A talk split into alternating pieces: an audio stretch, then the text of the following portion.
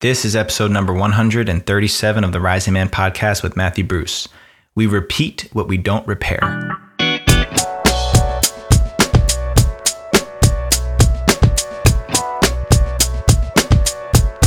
Welcome back, Rising Man family. Thanks for jumping on here today. Jeddy Azuma at your service to host this episode. For those of you who don't know me, I'm also the creator and founder of the Rising Man movement everything that we're about is woven into this podcast. And everything that we are up to in the world is also woven into risingman.org, our lovely website created by my bro Rowan Tyne. We are about helping men elevate themselves in their lives. We are raising the standard of what it means to be a man in our society so that the future generations have men that they can count on to be service oriented, to be protectors and providers, and to be the men that they came here to be. So, whether it's our virtual fire circles or it's our Inferno fire circles, where you get to be on a team with me for 12 weeks, or you come out and fast with us for four days out in the wilderness for Compass, all those opportunities are going to help you become more of that man that you know you can be. So, if you haven't gone and checked it out already, go to risingman.org, peruse the site, see what calls you, see what is asking you to step forward and lean into it because that's where it's happening. You know, listening to this podcast is wonderful. Give you some new ideas, different perspective, different practices and strategies for leading your own life. But if you really want to make a change, you got to get in the game. So if you're sitting on the sidelines, then take a jump. Let's go. We're waiting for you. All right, my guest for today is Matthew Bruce. Matthew is a former Australian soldier turned meditation teacher. With deployments to Afghanistan and with time spent supporting the special forces, he struggled to integrate back into society and suffered from PTSD for a number of years. Through a combination of holistic practices, he was able to rediscover his love for himself and others around him. While living in Bali, Matt wrote a book called Warrior's War to support the men of the world suffering from PTSD. He's now committed to helping transform the planet by supporting men to transmit their truth via a digital agency called the Men's Work Collective. In this episode, Matthew gives us a firsthand look into the experience of a highly traumatized person. His military assignment in Afghanistan on a base that received over 270 rocket strikes in a year left him battered and numb. Matthew articulated the life of someone living with PTSD and explained why anger becomes the prevailing expression for all the underlying emotions. We spoke about the expectations our culture has on soldiers and men in general to be hard and stoic without having healthy avenues to express their traumas. We dove into trauma release strategies, including breathwork, meditation, and other transformational experiences, and why it's important to share your traumatic history with a facilitator prior to this work to ensure that you will be taken care of. And last but not least, Matthew offered his beliefs around how someone with severe trauma can pull him or herself out of it with the help of the right people. If he can do it, anyone can do it. Without further ado, Matthew Bruce.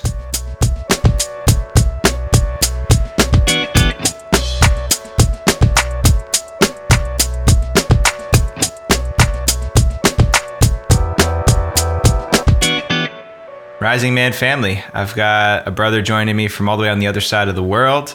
One of my favorite countries, Australia, over there in Perth. My man, Matthew Bruce. Thanks for being on here today, bro. Morning, brother. Thank you for having me. Yeah, it's, it's truly an honor, man. And I know that everybody will have heard about you in the intro that you are a veteran, that you are a soldier in the Australian Army, and all of the incredible work you're doing helping other veterans heal their PTSD it's just so necessary. And when you reached out to me, I was like, we got to get this message out there. So thank you for the work you do. And thank you for coming on here to share your story too. Yeah, thank you, brother. PTSD is huge in Australia alone. I think it's 12% of Australians at some point in their life will have PTSD, which equates to 3.5 million. And I know some of the statistics in America are roughly just in domestic violence cases alone that American citizens will have about 20 million people suffering from PTSD just from domestic violence alone within your country. So this is this is huge, and probably one of the biggest problems within Australia is about two thirds of that uh, twelve percent go undiagnosed. So we have you know quite a large amount of people walking around with trauma, as we know, within their body, not living their best life and not being their best and kind of going into society in that way. So it's huge. Yeah, man. And I'm glad that you opened up by just saying PTSD for all people, because obviously your experience of PTSD comes from being a veteran and from the experiences you had. Yeah, no, absolutely. Yeah. And obviously, there's so many more people that experience traumatic events and suffer from this post traumatic stress disorder. So, before we jump into that, because I know that's going to carry us on a journey of talking about trauma, I wanted to ask you what do you think it means to be a man? I definitely say ownership and standing up for what's right, not necessarily for yourself, but for your community and being that aspect of a leader and standing up for the greater good. Mm-hmm. I love that answer. And so, just to build off of that, what do you think is the difference between a boy and a man? The boy just hasn't been taught or hasn't shown that capability yet. Yeah, but it's within him, and yeah, hopefully, just a matter of time. Yeah. All right. So now, a personal question: When do you think you became a man? Ooh, not that long ago, to be honest. Yeah, probably only the last few years. You know, I grew up in a very small country town. My father didn't have a high level of emotional intelligence. He was an extremely intelligent man, like very good at making money, but the level of the emotional intelligence that I had within my family was really, really, really low. So I couldn't be a man until I understood myself. And it's been a journey from, you know, after war and after PTSD, etc., for me to find myself, find my heart, find my identity, find my center, find my truth you know, and from there build a life around myself that feels good for me. And then I'd say in that process is when I've actually claimed my manhood. Yeah. Hmm. Beautiful. And I'm sure that's what we're going to unpack a little bit in this conversation. So, was there a specific moment or event that occurred where you could go back and say, this is really when I feel like I claimed manhood or became a man? Yeah. I'd say probably in standing in my boundaries. You know, I think that my ex partner was playing the role of my father, a bit of a father wound of crossing my boundaries. And it wasn't until I, I stood up and stood in my boundaries and, you know, did what was right for myself and in me taking control of that and empowering myself in that, I was definitely standing in, in my truth you know, I wasn't swayed emotionally from the outside and I could stand in my center and not be swayed from external uh, influences. Yeah, so that was quite powerful for myself to stand in that. But I'm sure on this journey, I could always go a layer deeper. And we always think that we're there, um, and there's always another layer. So to say that I'm anywhere is kind of, you know, a bit of an illusion as well that I'm, I'm, aware of. And, you know, I know that I can always go deeper into myself and I can always evolve as a man as well. Yeah. That's why I love asking these trick questions, right? Because it's, can you actually point to a moment in time where you became a man? You know, for me, there's defining moments that when I think of claiming my manhood that really stand out, moments that I'll never forget. They're like imprinted in my psyche. But to say that there's one singular moment where no, I was a boy five seconds ago and now I'm a man is hard. I mean, I don't even think it's realistic. There's ceremonies that we do to acknowledge crossing into manhood or claiming manhood. But apart from that, I feel like it's more along the lines of what you said. It's a constant becoming of a man and more so, more so, yeah, more absolutely. so if you keep following that journey. And it's the embodiment in today's society. You know, we can all go away and do the work. We can go away and dive into ourselves in ceremony but it's how we apply ourselves back in the real world that is you know actually the claim of, of being a man as well too. You know it's the embodiment when no one's around. It's the embodiment of standing in your truth regardless and always is you know that's the that's the claim to being a man. Yeah and so let's pivot from there because i have a lot of beliefs around the warrior archetype. And i know for myself growing up like a lot of boys, I think, maybe not all, but a lot of boys were very drawn and attracted to this image of a warrior, you know, holding a gun, going into battle, going up against an opponent, protecting the innocent, those ideals that we have as boys that we see on cartoons and then movies and depicted in all different types of media give us an impression of what war and being a warrior is all about. And I've never been in combat. And so I wanted to ask you if you could paint a picture of what actual combat looks like and also why is PTSD such a common thing for men and women coming out of those experiences? Because people like myself, we really don't have any idea. We watch movies, and of course, that's not the whole picture. Yeah. So, pretty complex questions there. But I guess combat for myself was probably a little bit different to most soldiers. So, I was in the Australian Army, I was in a large base called Kandahar Airfield. And I think over a six month period, we're rocketed about 270 times. So, uh, 270 rockets that fly into your base. And, you know, ultimately, there's a fight or flight response that happens within a human being when they're under a rocket attack, which is, hey, my life could end. Uh, and in that fight or flight response, there's normally a reaction of fear that comes up. So, uh, when you're in a uh, environment where you're having these constantly, we have, I guess, roles and archetypes that we play even within the military around being the tough guy, not allowing ourselves to display fear and repressing our emotions. So I think on probably rocket attack number three, I started to disconnect from any form of fear and disconnect from any form of emotion that I had within my body.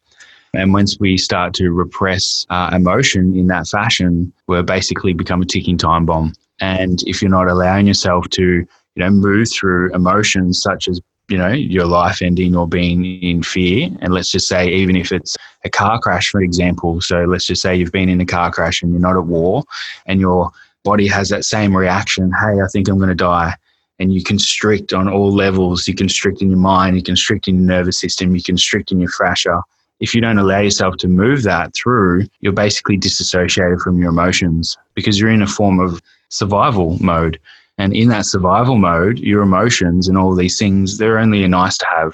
You know, joy, compassion, love, empathy, all of these things that we feel in the outside world, they are not necessary when you're in survival. And if you can't clear that survival mechanism out of your mind, out of your body, out of your fascia, out of your nervous system, you're you're never really going to get back to, to full health and it's a bit of a process. So let, let me interject there for a minute because I'm checking in with myself. I watch a lot of these war movies and I'm notorious for watching samurai films because uh, there's just something about that culture I love. My father's Japanese. And I'm just checking in with myself as you say this and I'm realizing that obviously there's a glorified version of the commando warrior GI who can in the face of those rocket attacks access courage access bravery, who can, you know, give out the battle cry and charge into enemy fire to, you know, save himself and other people. There's that Hollywood element to ah eh, that I know a part of me wants to be that guy because I know that if I'm in my own fight or flight response, even if it's not combat, I want to be the guy who does that, who puts my emotion down and can charge into the moment. So that yeah, that guy has been conditioned to be able to do that. So, you know, all the training that's led up to that point where he represses his, you know, emotions and, and goes forth is a reaction. And it's a reaction based on the training that he's received. No different for the samurai is learning how to react in, in certain ways, you know, and not being the fact that he could have his head removed. Yeah. And he's training before he actually goes out there to charge. So it's all a matter of conditioning of the nervous system, conditioning of the emotions, conditioning of your reactions to then at some point react without responding. Because if you were going to respond, you would say, hey, that's another human being. I'm another human being. Why would I want to take another human being's life? Sure. I mean, that's exactly the point is that you're only able to access that after repetition after repetition of stuffing and the emotion down, stuffing down the natural response to just condition a reaction that is useful, quote unquote, in combat. And I think, especially when we look at these Hollywoodized versions of war, a lot of that is missed. I mean, I know there's a lot of films that have done their best to capture that now and really tell a more full, complete story of what it means to be in combat. But still, I mean, how much of that story is not told in those accounts for what it's like for soldiers? Yeah, I don't think they truly understand the disassociation from your identity. You know, and they'll they'll play a role of the broken soldier when the broken soldier returns home. But, you know, for a soldier to actually unpack, you know, PTSD and to reclaim their identity and rebuild their identity, is deep work. Like, you know, I've probably done about 80 sessions of breath work and meditate for, you know, twice a day for several years for me to be able to get to this point. And so they don't show the disassociation from identity. And when we're disassociating from our identity, we're disassociating from our morals, we're disassociating from our standards and our inner world, and we're lost. And you'll see that's why you know veterans are, are in the in the forest, or why they're drinking beers, or why they're walking around like zombies on medication is because their inner world is so disconnected and they're lost in their inner world. So their outside world is reflecting that as well too. And yeah, that uh, disassociation from who you are as an individual, because I guess ultimately when you go into the military, you are stripped of who you are. And ultimately, you get a new name, you get a new way of acting, and basically, you actually uh, have to perform in a certain way. Otherwise, you know, you're disciplined. So then you're actually projecting this new sense of self out into the world, which isn't you. Wow. So paint a picture of what it's like to walk around in the world with PTSD. Because obviously, like you said, you've done several hours and years of work to get to a point where you can really talk about it in an objective way. So, for those of us who haven't experienced it, or maybe who are experiencing and don't even know what to call it, what is it like to be so in that? And what does the world look like around you? Anger. Like ultimately, your, your emotions are so shoved down, and you're sitting on a volcano of emotions that we all know that you know, if if a brother's got a really deep heart wound and they don't want to cry, the first thing that they project is anger. So if you're walking around on this volcano of emotion, anger, it's just anger everywhere. And then your neural pathways within your mind, your neural pathways and your cognitive functions within your body just basically become addicted to anger and acting in that certain way. You're basically looking everywhere. You're hyper vigilant, still looking for uh, something to be angry at. You're looking for a way to constrict because as soon as you get angry at something, you constrict again, which is your natural state of being you're used to being so constricted from your military service that you're looking for something to be angry at. So then you can actually constrict again. And then you can be in the normal circumstances. You know, one of the most difficult parts of removing PTSD is allowing your nervous system to become open and allowing your nervous system to be free again. And all it wants to do is self sabotage itself, is to go play small again and go back into that mode of constriction. So you've really got to do a lot of work to get to that level of your nervous system to keep it to remain open in modern society and through the challenges that you know pop up in the modern world. Right. even now, I can see that there's you got such a great way of explaining it and describing it. I'm wondering are you aware that something is off, that something's wrong when you're in PTSD, when you're still entrenched in it? Not really, because the disassociation from your emotions is so strong and so normal that you're so used to disassociating from your emotions that you're so quickly to push your emotion down that you'll jump straight into a story and you'll be operating from a place of story, not from a place of, of what's happening within here. That, yeah, that's your default. So it can be quite difficult to start to to have a normal life where you're not actually looking to disconnect. And I'll be honest, like a large part of my disconnection was through alcohol, through drugs, through sex. And I was really at the red for a number of years where I couldn't handle, you know. I honestly see why some veterans live in the forest these days because the nervous system just can't handle anything more. And, you know, drugs and alcohol are, are the escape from a nervous system that just doesn't want to has to deal with something or doesn't want to have to deal with the Pandora's box of emotion that could come out. So, is there something else you could equate it to? Let's say that any of us listening hear that and we're like, man, I don't think I've ever experienced real heavy PTSD because we've all experienced trauma in some capacity, but PTSD, I think, deserves its own you know category of experience.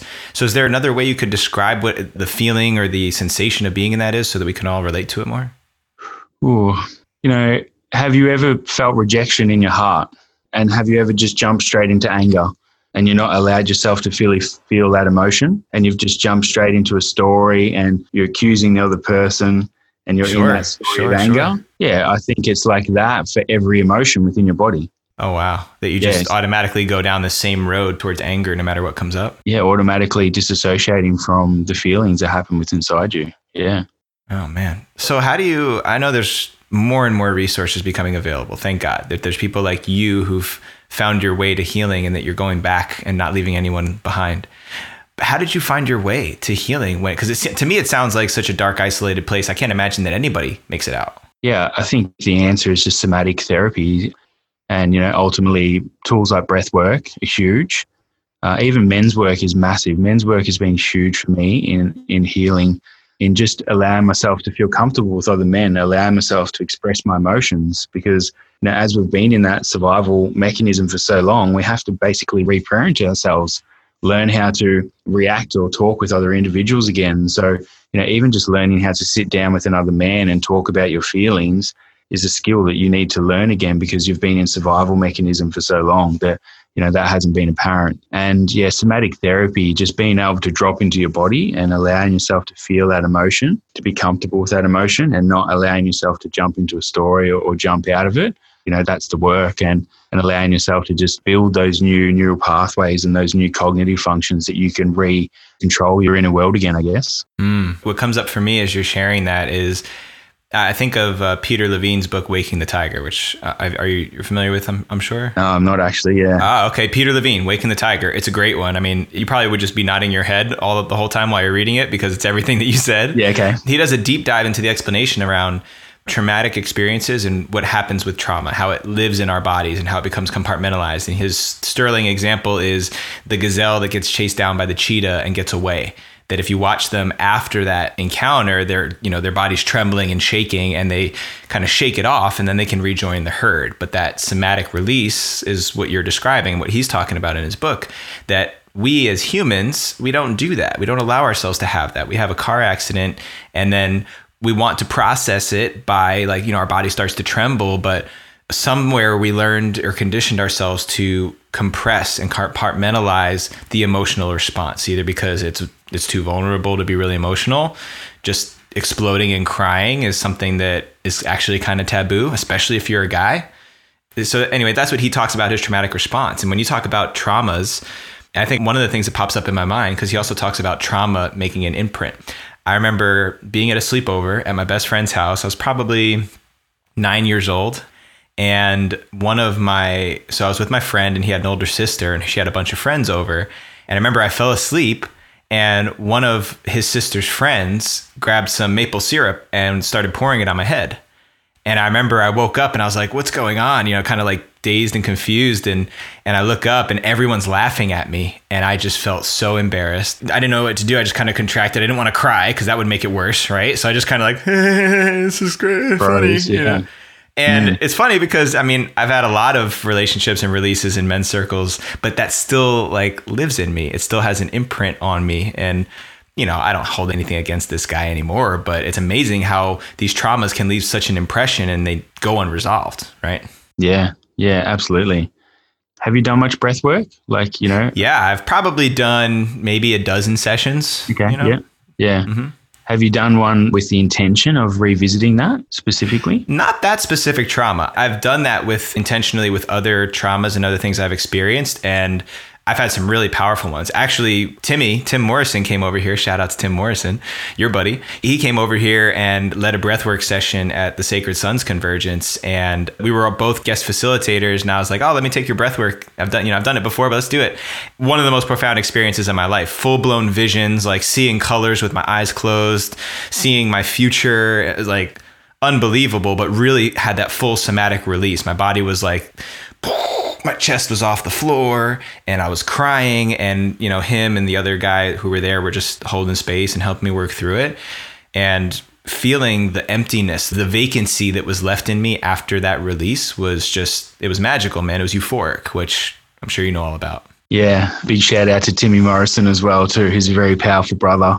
And yeah we're very blessed to be able to be held by other men in our lives that can take us that deep into breath work. And yeah it's such a powerful tool. And you know, I'd highly recommend this to anyone who's listening who has PTSD or who knows anyone that has PTSD that breathwork journeys are such a massive part of healing. You know, we can talk and we can use EMDR and all these other types of therapy that are very associated with the mind. But, you know, you spoke about it, that compartmentalization that lives within our body. Know, unless we move that out of our nervous system, we're always going to have a form of constriction, a form of blockage that lives within our fascia. And and it is holding us back. So yeah, it's extremely powerful, very, very powerful practice. Yeah, yeah, man. So breathwork aside, let's pretend that there's a guy out there. Let's say there's a veteran somewhere from, you know, central United States who's hearing this, who can relate to your story, but has no concept of breathwork. I'm imagining a man who kind of represents this archetype of a soldier coming back from service who has PTSD, who uh, most of society will cast him aside because they don't know what to do with him. And they feel threatened and, and fearful of all that energy, whether they are consciously aware of it or just instinctually aware of it. How does a guy like that find his way into this work? How do you reach a guy who's another soldier who's really beat up and hurting? What do you say to that guy to get him to even consider this type of stuff? You need to say to him, brother, are you ready to take radical responsibility? You know, and that's it. You need to take full ownership, 100% radical responsibility over your circumstances and where you're at in your life.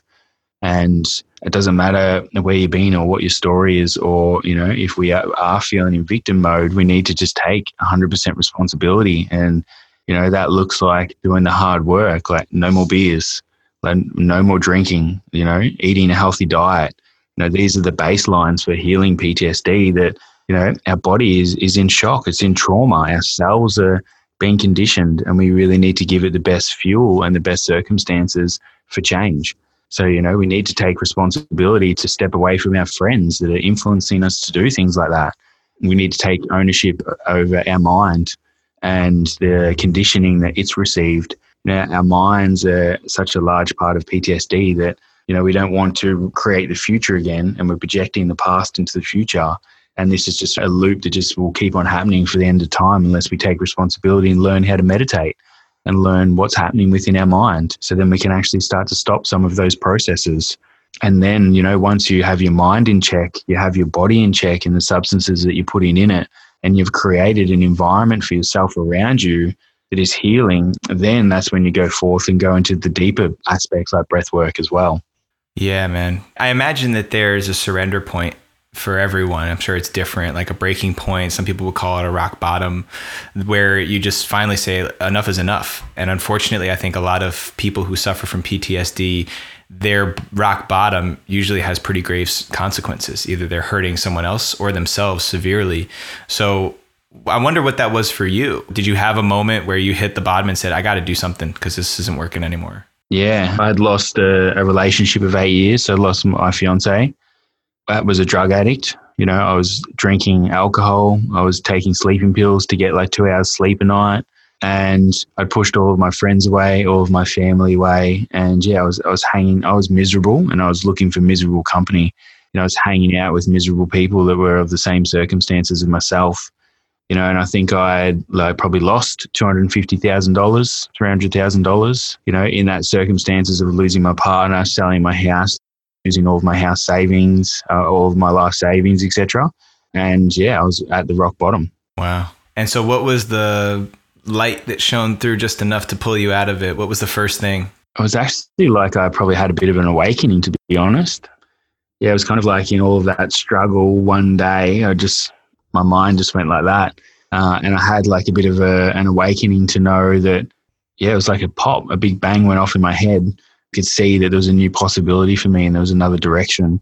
And that I knew that, you know, what I, I guess ultimately the way that I could explain it was the ego or our mind is happy doing whatever it's doing until it knows that like it's not going to die. You know, that's what our mind is trying to do. Our mind is trying to just recreate the past into the present because from a reward system perspective, from a dopamine perspective, it's kind of like what's keeping us safe and as long as you're not going to die, the mind is happy to do what it, it's like keep on doing. But I guess the mind maybe run a calculation of the path that I was really on. And the mind was like, oh, holy shit, if we keep heading down this path, we're not going to survive anymore.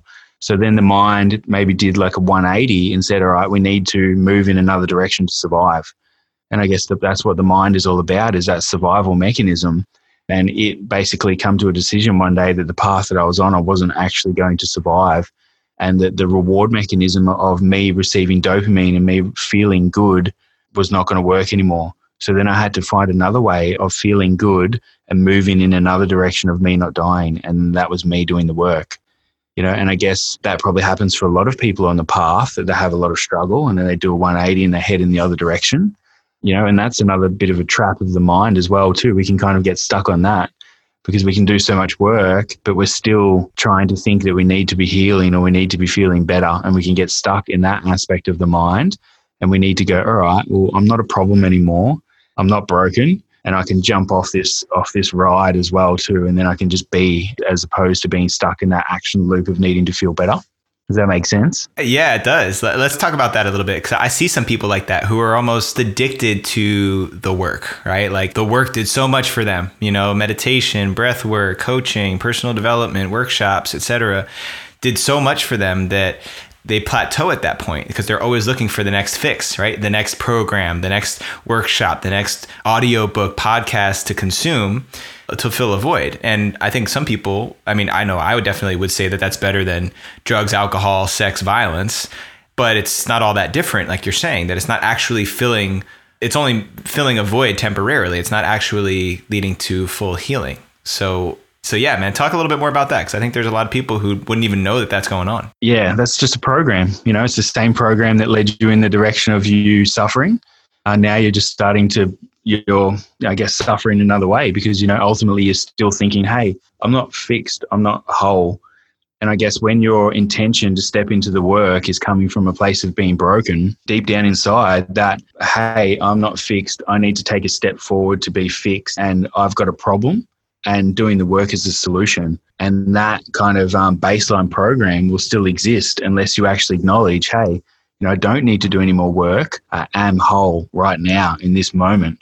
I always was whole in every moment and I never was broken. I just needed to actually like evolve or be a little bit better. And it's when we have that identity rooted in being broken that we'll always place a solution on the outside of us and be moving towards that. And, you know, I think that's a large part of conditioning in today's modern society around problem based solution. You know, we can see that the media and a few other like our uh, systems around the world are, are always putting a problem in front of us and then giving us a solution. So that program is quite deep and that's running in society quite a lot. So even when for that to work its way into, you know, the work or spirituality or people who are seeking, yeah, it's just a program that runs a society and takes a lot of meditation to be able to see that one and to be able to hop off it. Oh, I'm so glad you said that one too, man, because that I know we started off talking about your experience of PTSD and just and then we migrated into everyone's experience of trauma, but that one is so critical to talk about too because I see a lot of people around me who are so glued to the story that they have a problem and that they are a problem and that they're sick, they're broken, they're wounded, they're mentally ill. I've got XYZ disorder because someone told me a long time ago and they get attached to that narrative and don't want to let it go because the only way that they've made sense of their life and their pain is by fitting it into the story or this narrative of who they are, who they became. When really, from an objective perspective, I look and I say, dude, there's nothing wrong with you. The only thing that's wrong with you is that you keep believing that you have something wrong with you and that you're more focused on that being the problem than actually moving towards what the solution is. And you know it right away because if you see someone who's fighting for their problems, who's like, no, but I have this and this is what happened. And because of this, this, this, and this, that's why I am the way I am. I'm like, okay, I, I hear that. Those are things that happen to you. I've got some too. Maybe they're not the same as yours, but we all got them why are you letting that continue to be the thing that directs your whole life and your whole experience? And it's so hard to talk to people like that who are really committed to their pain, to their trauma, and to their problems. And, you know, that's the mind and that's your identity of part of your identity. It's trapped in part of your identity. And know, I guess for anyone that might be in that out there, one of the best ways that you can move through that is to just watch the mind. And, you know, if you're scrolling on Facebook and you see an event come up and your mind says, oh, I should go do that event, I could be better at that event, watch your mind and question it and say, why?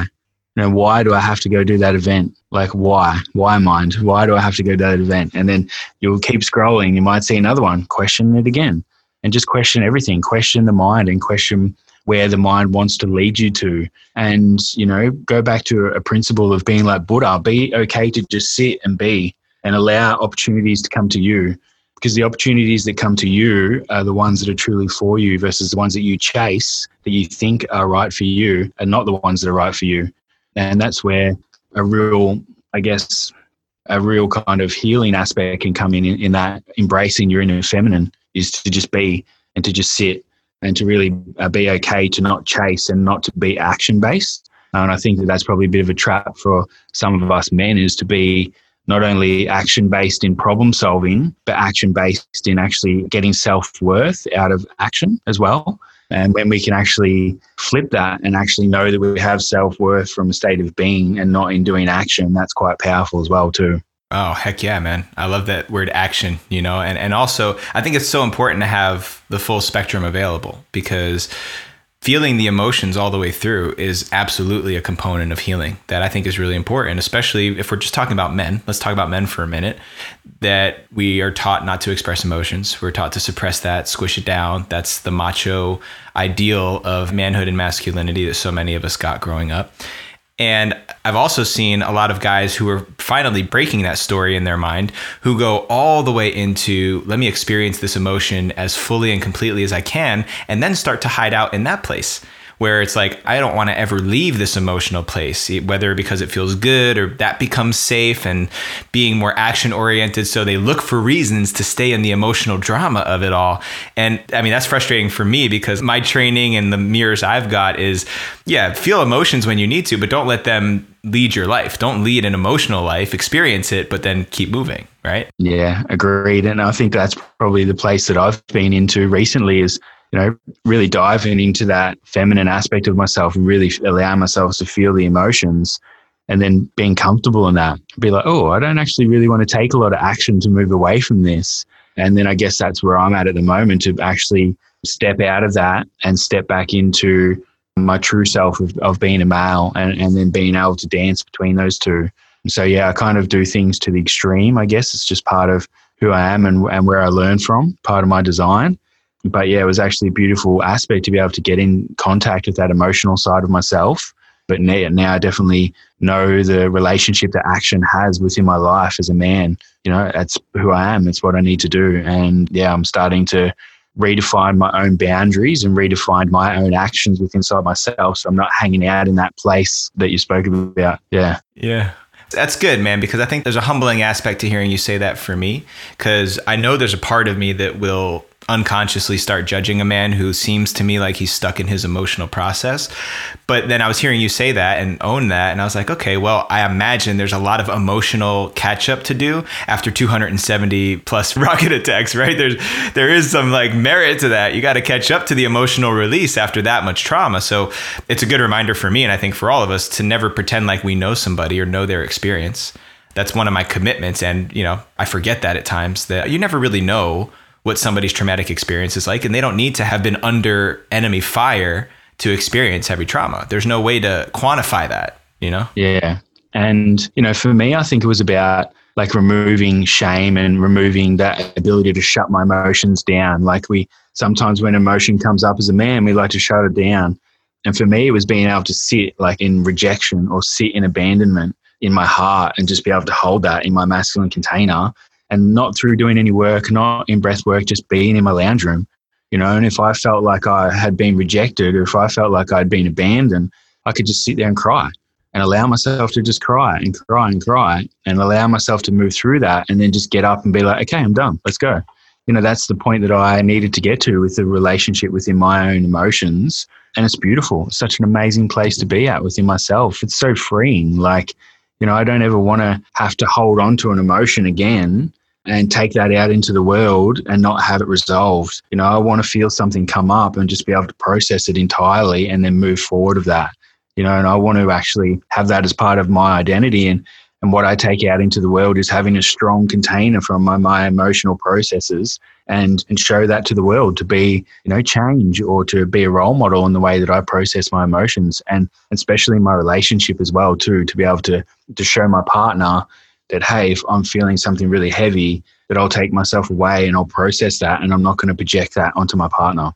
Yeah. I'll be honest, I have like, you know, in my last relationship, that was a big part of my healing mechanism was I was in PTSD and I couldn't control my emotions and I'd project a lot of them onto my old partner you know, and know, looking back, you know, I, I apologize deeply for some of the projections that I was going through in that healing process. And, you know, that's why I want to take that, that radical responsibility to take ownership of my emotions so they don't affect the people around me, but still being vulnerable enough to reach out for support or being held as well, too. Oh yeah, man. I appreciate you saying that because I think that's such an important thing to hear, and for you taking ownership of that and just leading by example. That's that's such a really powerful thing. So I acknowledge you for saying that and for sharing it. And it's such a great reminder. I think all the way across the board is that at the end of the day, we're all human beings, and we all have this experience of being a human. So we're liable to experience the whole spectrum of emotions at all times in all different kinds of ways. And if we don't allow ourselves to do that, then we're depriving ourselves of what our body knows to do. Because resisting the urge to cry, resisting the urge to express anger, to shout out loud, all of these things that we've learned, these conditioned responses, are literally disconnecting us from what it means to be human we're becoming more robotic i would say you know if we're comparing humans and robots taking some of those stripping away those characteristics and qualities that make us human makes it harder for us to actually behave like humans and to relate and to be empathic and to be loving and compassionate and kind So I think it's essential. I think the image I had in my mind when you were talking about it was like an emotional pit stop. So like you know the race cars when they like stop in and they get their you know the zip zip zip and they take the tires off. It's like yeah man, stop, have the emotion, let it happen, go do it, and then get back on the road. You know, maybe it's not ten seconds, maybe it takes ten days, but whatever it is, like get back on the road because there's mm. still a race to get into. Yeah, you know, I had a a really huge example of that. I wrote a book. It's called Warriors War. It's like a healing journey of PTSD. And going through the launch of that book, you know, it was quite a, a big few weeks. Like I was on TV and on the radio, etc. And then after the end of that, I just had this huge wound come up. Yeah, and I like sat on my couch and cried for like three hours, like nonstop. Yeah, it was like it was huge. I don't know where it come from. I don't know what it was about, but I just let it be there and I just allowed myself to hold myself in that. And it was quite the clarity because I was, you know, I was in this action based guy who was walking around selling this book and doing all these things. And then as, you know, as soon as I finished, I was straight on the couch and crying. So yeah, I just didn't know where that dance come from, but um, I just went with it and I allowed it, and then I got up and I was fine. So you know, I guess probably one of the biggest things is that our emotions don't always have to make sense as well.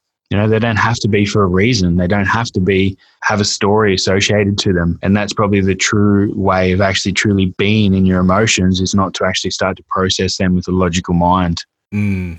Yeah, which is so tempting to do, right? Because we're these humans with these big brains and we can figure it out and throw logic on it and make sense of it.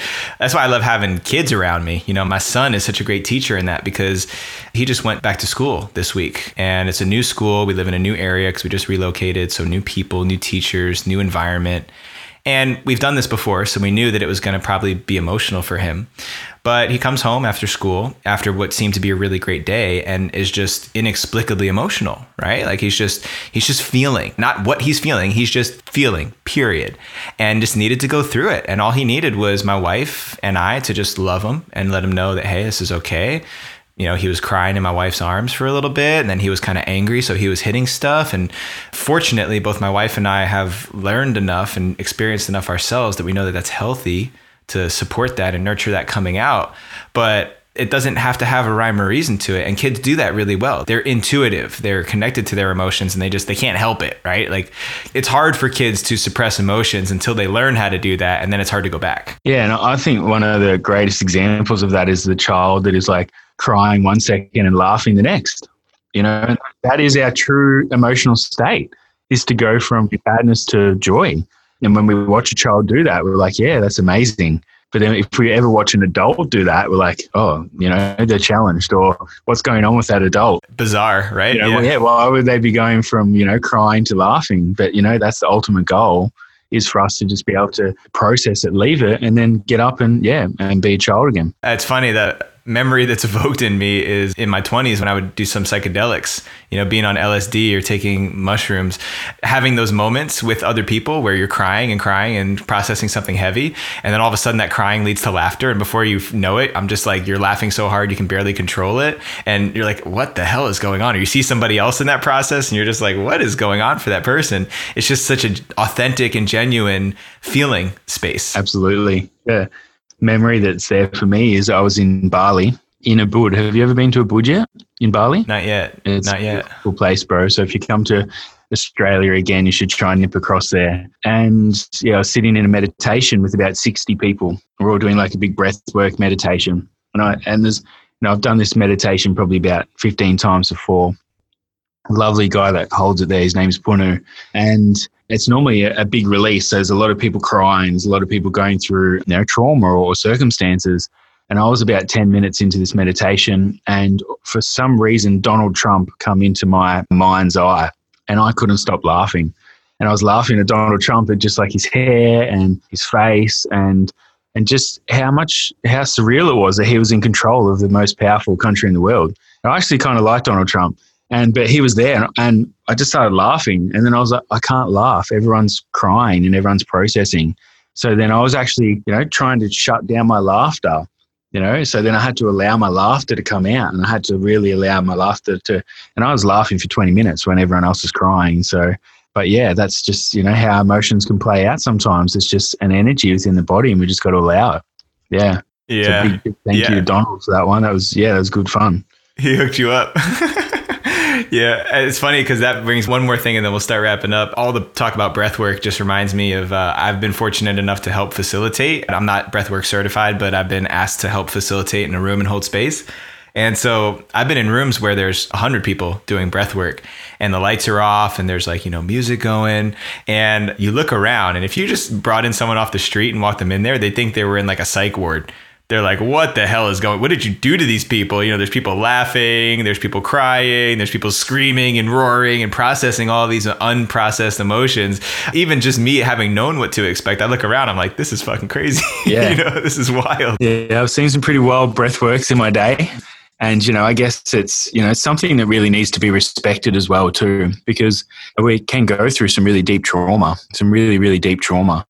And yeah, so for anyone out there that is picking a breathwork facilitator, you know, and if you do have PTSD, you know, be sure to tell your breathwork facilitator about your past history, about being in the military and that you're looking to move through PTSD. And, you know, probably try not to go into a big group dynamic straight away. So, you know, you need to honor your body, your nervous system, and what you've been through and have respect for the breathwork facilitator as well, too. I've been in some circumstances where I've been holding breath work and had a gentleman there who had tried to commit suicide and he was reliving his trauma in breath work, like he was back in it.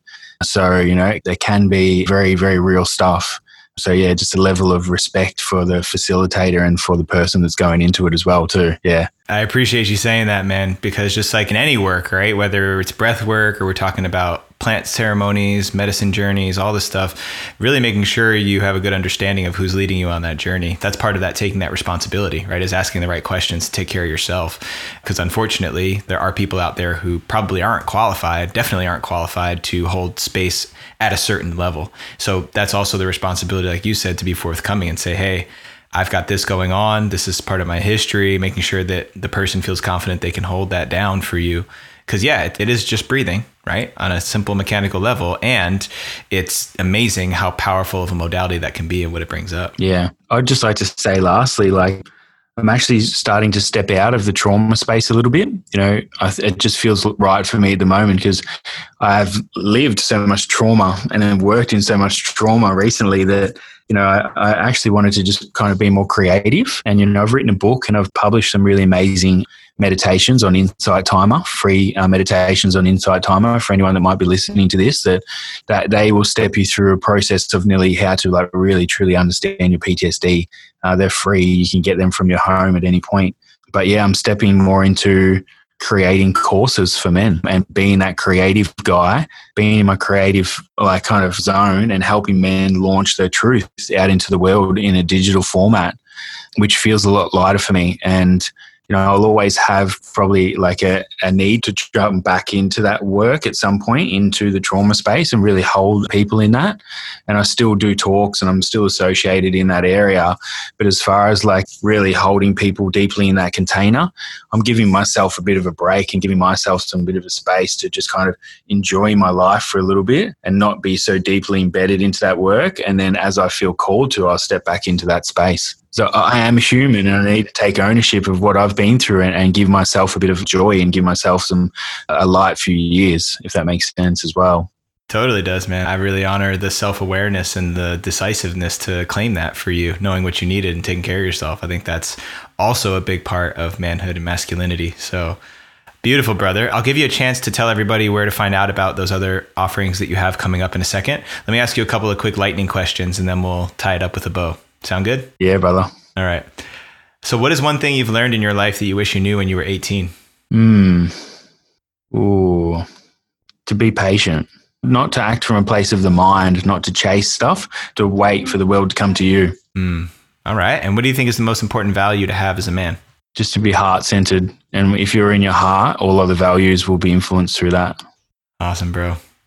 And so, last but not least, man, where can people follow you, find you, get involved with these offerings you were just talking about? You can find uh, Warriors War on Amazon or Booktopia. So, just Warriors War by Matthew Bruce. And then the Men's Work Collective is the digital agency that we're building. It's like a brotherhood for courses. It's, it's beautiful, man.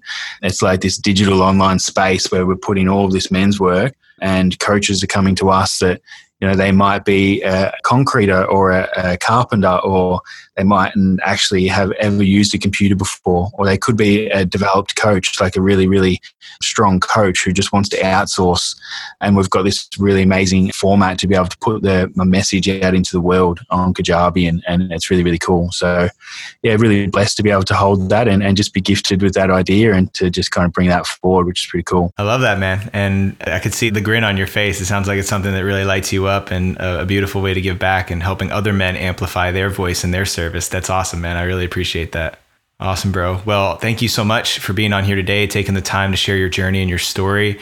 It's really clear to me that you've done a tremendous amount of work to heal yourself and to then take that healing that you've experienced and give it back to others, man, is really so admirable to me. I really admire that and grateful, grateful for you being here, grateful for your everything that you've done to make this world a better place. Thank you, brother. I uh, really received that, and thank you for your work, and thank you for this podcast and the opportunity to put my voice out there, and to hopefully help some of the brothers and sisters in America as well too. So, you know, as I mentioned earlier, that's pretty heavy for my heart. Americans, yeah. So, big love to you all, and thank you. It was such an honor to have Matthew on the podcast today. You know, he reached out to me and said, Hey, can I be a guest on your podcast? I really didn't know anything about him. And I told him that. And I said, Something in my gut told me that we had to have Matthew on the show. And once I learned a little bit more about his message and his experience and the well of wisdom that he has to offer for healing for other people, it was a no brainer. And to me, I'm so glad that he took the time. I'm honored to have had him on the show. Grateful that he was so transparent and insightful with his experiences and how he articulated his path to healing and what he thinks other people can do to heal themselves. So if you're out there and you are someone suffering from severe trauma, if you're somebody who knows someone suffering from severe trauma, it's important that you know that there are resources there for you and resources for these folks that you love that it's not hopeless, that even someone with severe trauma can overcome that. It is a long road back. It's not easy, it's not pretty, but there is a way. So don't give up. Don't give up because you're loved. We need you. We're counting on having a full squad that has done their healing, whether you're out to war or you grew up in an abusive household, regardless of what the source of your trauma is or how big or small you think it is, it's important to do that work. So, a part of doing that work is becoming a bigger part of a community where you can be safe to share your experience so join us inside the fire circles. Join us for a compass initiation. Join us inside of our Inferno team that launches every six weeks for a 12 week journey into being on a men's team with myself and other experienced men.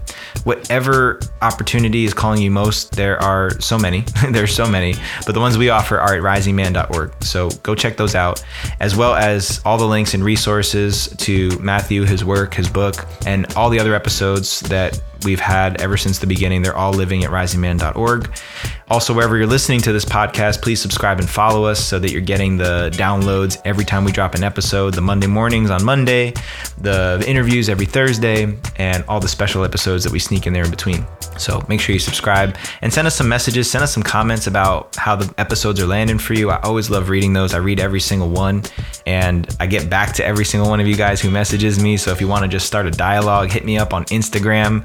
You can try me on Facebook too. I'm not as consistent there. I will own that, but definitely on Instagram at my personal Insta at Jeddy Azuma, but also on our Rising Man account at Rising Man Movement. You can hit me and the fellas up there too. Check out our YouTube channel, youtube.com slash the Rising Man Movement. We're going to be putting a lot more content up in that portal coming in the next six months or so. We've got some big plans to do some big things, so make sure you subscribe now so you don't miss out on that. Shout out to the team Rowan, Sean, Julian, Ryan, and Mark. I love you fellas. You know that. I'll just say it again like I do every time. And everybody else out there, until next time, rise up and claim your destiny.